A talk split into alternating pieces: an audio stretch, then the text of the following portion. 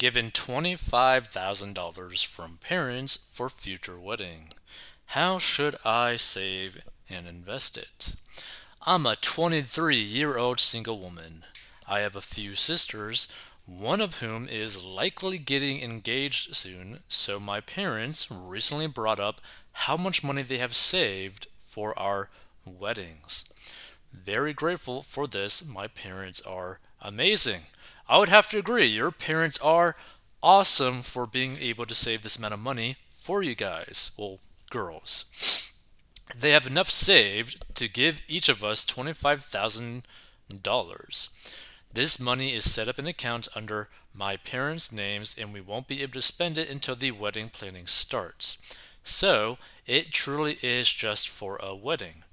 If we don't get married or decide to get married later in life, we'll be able to get the money once we reach a certain age, probably like 35 or 40. As a sort of teaching opportunity, my parents are giving my sisters and me control of our respective 25k right now to either save or invest some of it to potentially have more money once our weddings come around. My question is, how should I save and or invest this money? I don't have a boyfriend right now, and even if I get one tomorrow, I don't think I would marry someone until I'm at least 28. So I have anywhere between 5 to 12 years of time to invest this money. I'm pretty risk averse, but I would also love to have more than 25k once my wedding comes around. And the average cost of wedding in my city is 40k. Hey, hey, hey, hey, hey. Just because the average cost of a wedding in your city is 40k does not mean you need to spend 40k. Dear Lord. Like, come on spending $40,000 on a wedding, spending $25,000 on a wedding, spending this amount of money on a freaking day, a day. Think about that. You're spending this amount of money on a day. like, no. Don't do that. My current idea is that I'll save half of the money so that no matter what happens, I'll have $12.5 thousand for sure. Then the other half of the money I will invest in the S&P 500 and let time gradually increase the cash. Is this too risk averse though? Should I just invest all of it? Any suggestions or things to watch out for? The way that I view this is that if I were to invest $25,000 for the future and I knew that I wasn't going to touch this money for like 5 plus years, 10 plus years, more likely 10 plus years, right? Because I don't know, I kind of feel like I don't know why I'm just kind of getting a vibe that it might be a while until this girl ends up getting married, right? Sadly, but you know, I'm just getting this vibe from how she wrote this. If it's going to be like more than like a 10 year plan or 5 plus year plan, I would probably put if this was me, all of the $25,000 into something like an S&P 500 index fund, right? Like ETF, right? You could literally do this on like Robinhood, right? And the reason why I would want to do this is because if you were to look at the track record of like the S&P 500 ETF or like, you know, SPY for those to just quickly look that up, on average, I think it like makes about 8 to 12% per year, or it has been. Now, obviously, these past couple years have been a little bit nuts, kind of weird. But pretty much the S&P 500, if you were to invest your money, roughly every like 7 to 10 years, the money that you invested would pretty much double. Right? And again, I'm doing this in a very rough estimation just so that people can like understand why it would be better to like just invest all of this money right? Because you don't need any of this money, right? And the reality is, you shouldn't be spending this type of money on a wedding, period, right? But also, you're going like under the assumption that your hubby, your future hubby, would literally have zero money to contribute to this wedding, right? Like if you marry someone of like a decent caliber person who's willing to chip in for a wedding, right? Their wedding because they're half of the wedding, there's probably money coming from that side as well, right? But here's the thing even though I like ranted about you know potentially spending 25,000 or forty thousand dollars on a wedding, or spending this amount of money on like a single day, if you are making like better than minimum wage, right? You have money in the bank, meaning you have an emergency fund, you have money already going towards investments, right? And you have no debt. And this $25,000 is just extra cash, then go ahead. Use it for a wedding. And the reality is, your parents did give you this money, in a sense, purely to go for a wedding, right? So if they want you to spend $25,000 or all this money that you end up growing on a wedding, if that's their wish, okay. That's their gift to you to spend it on their wedding. If that's their wish, I would respect that. But I'd probably have a conversation with them like, hey, I know you originally did this for like a wedding, for my future wedding, but what if I grow this, invest it, and when it comes down to like the wedding date, maybe I'll use only like half of it for the wedding, and then the other half I would use it for like a down payment for a house with my future partner, right? That's the way that I would view it because I'm always scared whenever I see someone okay with spending this amount of money on a single day, right?